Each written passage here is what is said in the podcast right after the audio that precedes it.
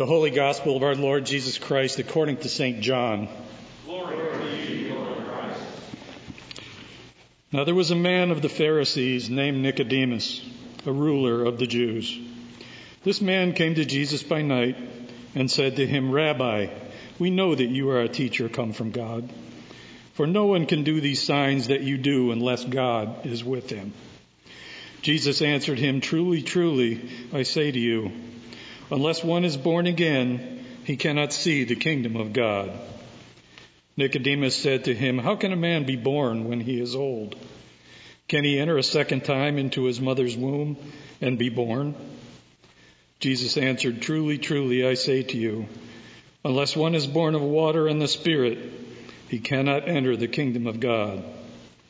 That which is born of the flesh is flesh, and that which is born of the Spirit is spirit. Do not marvel that I said to you, you must be born again. The wind blows where it wishes, and you hear its sound, but you do not know where it comes from or where it goes. So it is with everyone who is born of the Spirit." Nicodemus said to him, "How can these things be?" Jesus answered him, "Are you the teacher of Israel, and yet you do not understand these things? Truly, truly, I say to you, we speak of what we know and bear witness to what we have seen, but you do not receive our testimony. If I have told you earthly things and you do not believe, how can you believe if I tell you heavenly things? No one has ascended into heaven except he who descended from heaven, the Son of Man. And as Moses lifted up the serpent in the wilderness, so must the Son of Man be lifted up, that whoever believes in him may have eternal life. For God so loved the world that he gave his only Son, that whoever believes in him should not perish, but have eternal life." The Gospel of the Lord. Praise to you, Lord Christ. Let's pray together for a moment. Lord, thank you today. Thank you as we come to the Scriptures. We pray, come Holy Spirit, just as we've sung. We welcome you in this place. We welcome you among us and with us. We pray now, Holy Spirit, that you would open our hearts and our minds. We pray, Lord, that you would open my lips and that you would speak. And as you speak, we would be led to Jesus. It's in his name we pray. Amen. Please be seated. Well, today we're wrapping up our preaching series called Trust Issues. And over the past few weeks, we've been looking at where we put our trust and in whom we put our trust. We've seen that some people tend to put their trust in what they've got, how much they have, in their stuff, in their money. And others put their trust in themselves. Well, today we're going to see that some people put their trust in the externals of religion. But that's not what Jesus has come to offer us. See, religion is about the external things people do to try to appease the divine, to please God, to get into heaven. But Christianity isn't about that. It's actually about a relationship of trust. It's about the Holy Spirit coming into our lives, into our hearts. It's not so much about our head or our wills, though it certainly involves both of those things. It's about the Holy Spirit coming within, coming in us to make us something new as we trust Jesus Christ as our Savior and our Lord. Well, in our gospel lesson today in John 3, a very familiar passage, Jesus is approached by a very religious guy. He's a very externally focused kind of guy. His name is Nicodemus. Now, just a few things we need to know about Nicodemus this morning. He's wealthy. He's very influential in his country. In fact, the text says in verse 1 that he was a ruler of the Jews. That means that he was part of the Sanhedrin. There were only 70 people in the entire nation at any one time who were a part of the Sanhedrin. It's the highest legal and judicial and legislative body in the country. The closest thing that we have to the Sanhedrin is the Supreme Court. So this is a guy with a lot of influence. This is a guy with a lot of power. He's also a Pharisee. Now, you may know the Pharisees were a sect within the people of Israel, highly religious, focused on keeping the religious laws, strictly adhering to the traditions of their people. Like, tradition was everything with them. Doing it the right way was everything with them. Doing it God's way. And religious purity was at the center of all their Pharisaical activity. It was at the heart of what they practiced. Everything they did was to be pure, to show others they were pure, to show God that they were pure, that they were holy, untarnished from the world. And so they separated themselves. Though they were among the people, they were very different from the average person. They strictly adhered to the religious laws. And this is what they believe made them right, sacred, holy, acceptable to God. Now, one last thing about Nicodemus. In verse 10, Jesus calls him the teacher of Israel. Not a teacher, the teacher of Israel. So he's also a prominent religious scholar. He's a theologian. He's got a deep intellect. He's got a keen mind. This is a smart man. Like, he knew the Bible, chapter and verse. Probably he had the entire Old Testament memorized. Like, nowadays people have trouble knowing the Ten Commandments. This guy knew the whole book. But as we're going to see, he really doesn't understand it. He's got a lot of head knowledge, but he doesn't have much heart understanding. And he certainly doesn't have a heart trust in God.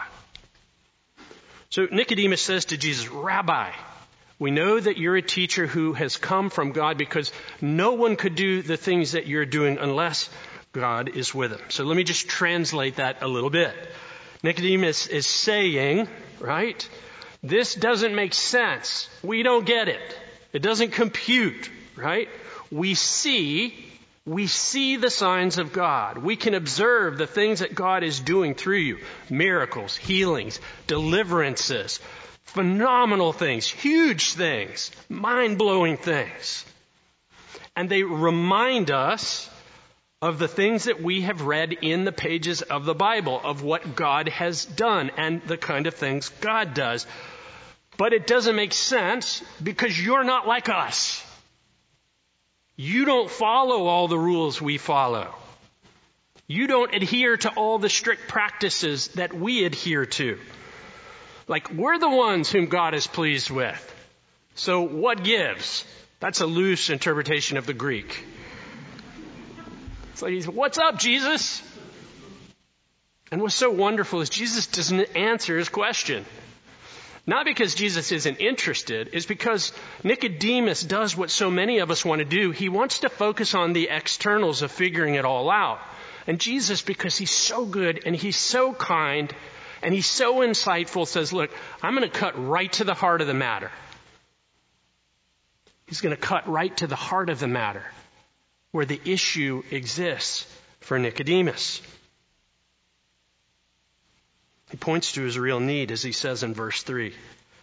"Truly, truly, I say to you, unless one is born again," he cannot see, right? Which means he cannot understand the kingdom of God. Jesus says you've got to be reborn. The real need of every human heart, the real need of every one of us in this room, and of every person who has ever lived and whom you have ever known, is we need to be born from above. We need a new life. God's life has come to change us from the inside out, to give us a change of heart. And Nicodemus doesn't get it. I mean, this guy, you got to love him. He's like thinking like a scientist here, right? That's his response. Verse 4, how can a man be born when he is old? Can he enter a second time into his mother's womb and be born? He's like trying to do the geometry of it all, right? Like, that doesn't make any sense. What are you talking about? Jesus goes right back to the heart. He goes right back to where the issue really lies. Truly, truly, I say to you, unless one is born of water and the Spirit, he cannot enter the kingdom of God. So what's he talking about? Born of water, born of the Spirit. I don't think in this specific context he's talking about baptism. Baptism itself, and we're going to have baptisms, the water doesn't save you. This is important what we're going to do. He might be talking about John's baptism. Some have argued that. You know, John called the people of Israel to turn back, to repent of their sins, to be baptized for forgiveness. So it could be that, but that doesn't really make sense in the context that we've got. I think probably what he's doing is he's engaging Nicodemus at the level that Nicodemus needs to be engaged. He's a Bible scholar. He's got the Bible memorized. And so what Jesus is actually doing is he's pointing back to what the prophet said, and multiple prophets said this, and particularly the prophet Ezekiel. In Ezekiel 36, God said this, I will sprinkle clean water on you, and you will be clean. I will cleanse you from all your filthiness and from all your idols. Moreover, I will give you a new heart and put a new spirit within you. And I will remove the heart of stone from your flesh and give you a heart of flesh, a soft heart before God. I will put my spirit within you and cause you to walk in my statutes, and you will be careful to observe my ordinances.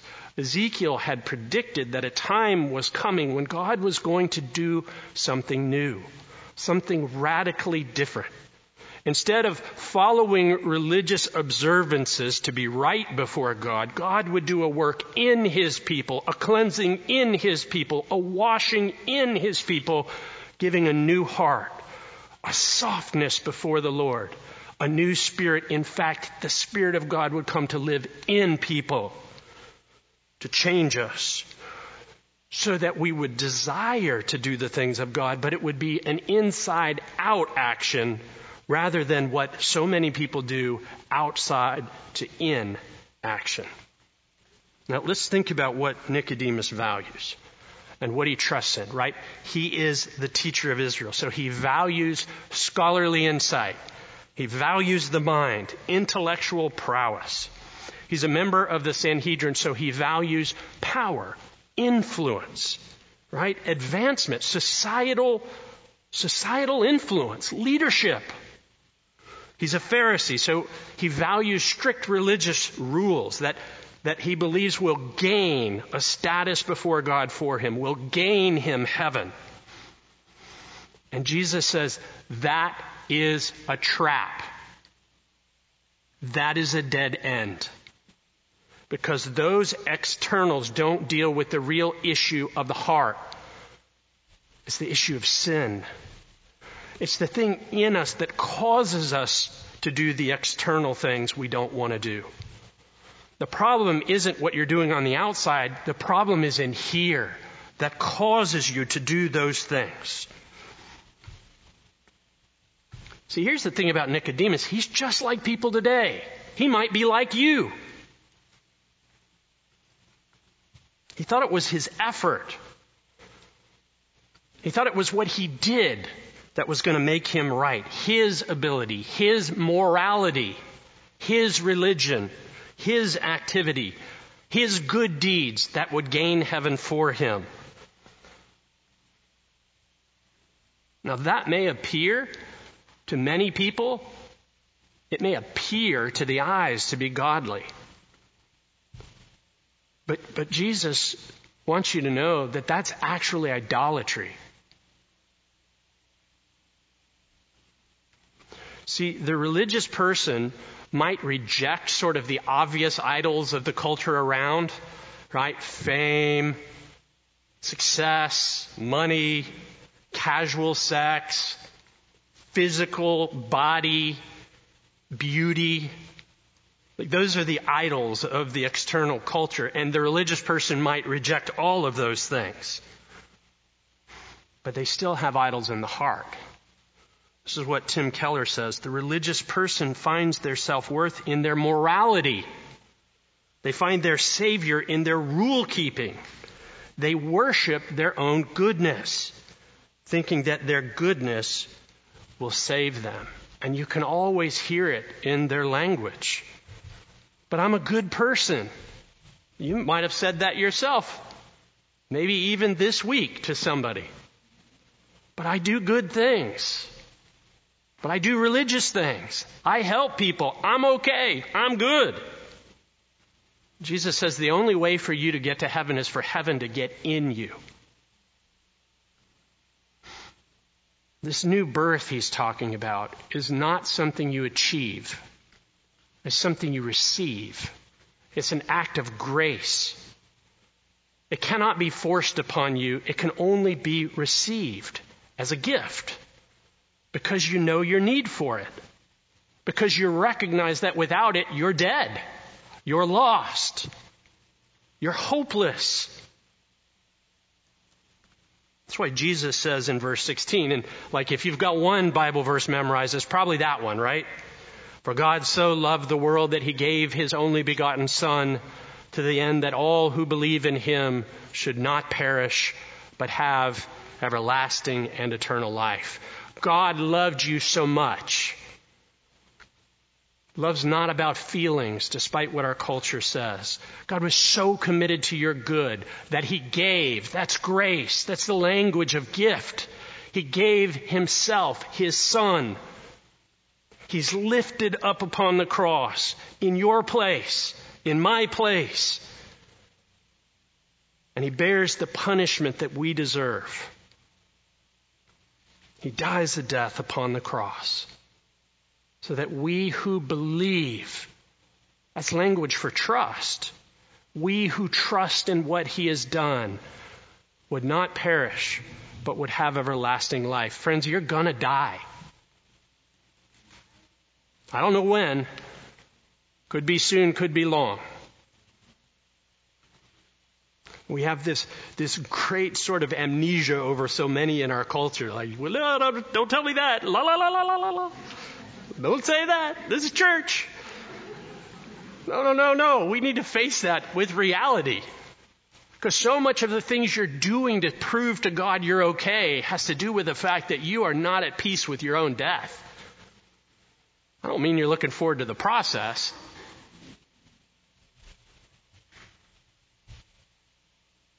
But are you worried about the outcome?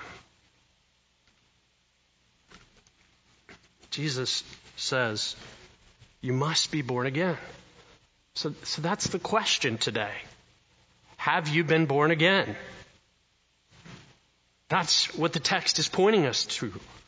That is what Jesus is asking by the Spirit today to you, through my words, through the stirring in your heart. Have you been born again?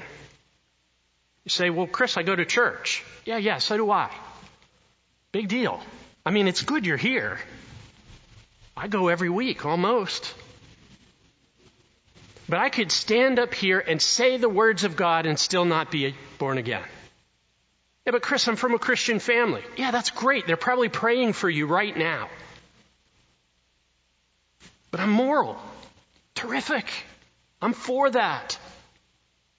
I'm good. Well, I don't know. Let's ask your spouse about that. Or your brother or your sister. Like when I'm living in my own strength, I have a hard time even getting to church without getting in an argument with my wife. Some of you know what I'm talking about. I don't mean about me. I mean about you or your husband or your brother or your sister or your kids. Good person. Do you keep your own standards every moment of your life from the time of your birth to the time of your death, much less the standards of the 10 commandments of God? Of course you don't. Please be honest about that. Jesus says you must be born again. It's strong language. It's the language of necessity. He says it's not optional. In a message by Pastor Stephen Cole about why you need a new birth, he tells a story from the 1700s, right? This 21-year-old Oxford student, well, he realized what a lot of college students realize. I am living a destructive life. Thank God when a college student begins to recognize that. Like, I'm falling apart here. And so he realized something needed to change in him. So he decided, I'm going to change. From now on, I'm going to be good. And so he decided, I'm going to deny myself of the normal luxuries I've experienced. He was a wealthy guy. And I'm not even going to eat the food I like. I'm going to eat just food I don't like anymore. And I'm going to pray a lot. In fact, he often would pray all night long. Remember, he lived in the 1700s. He would often lay himself out on a cold stone floor of the chapel at Oxford. And some nights, because... well, that wasn't enough. He'd go outside and he'd lay in the wet grass. This is England, right? Thinking that somehow that kind of prayer surely would change him. And he felt like he was putting a coat of paint on rotten wood. Like those outward deeds were simply a mask. He was trying to hide the inward corruption of himself. So that's when a friend of his, a college friend by the name of Charles Wesley, gave him a book called The Work of God in the Soul of Man. And that young man, whose name was Whitefield, George Whitefield, read the book and discovered that Christianity is the union of our soul with God. Christ formed in us. And this is what Whitefield had said. When I read this, a ray of divine light instantaneously darted in upon my soul. And from that moment, but not until then, did I know that I must become a new creature. After having undergone innumerable buffetings by day and night, that's the religious stuff he was doing, God was pleased to remove my heavy load and to enable me by a living faith, that's trust, to lay hold of his dear son. And oh, with what joy unspeakable and full of glory was I filled when the weight of sin left me, an abiding sense of the pardoning love of God broke in upon my disconsolate soul. Whitefield's favorite scripture to preach was John 3:3. Truly, truly, I say to you, unless a person is born again, he cannot see the kingdom of God. The man preached something like 18,000 sermons, and sometimes to as many as 20,000 people in a day and an age when there was no microphones. And as he got further and further into his life, somebody asked him, why do you preach on John 3:3 so often? He said, because you must be born again.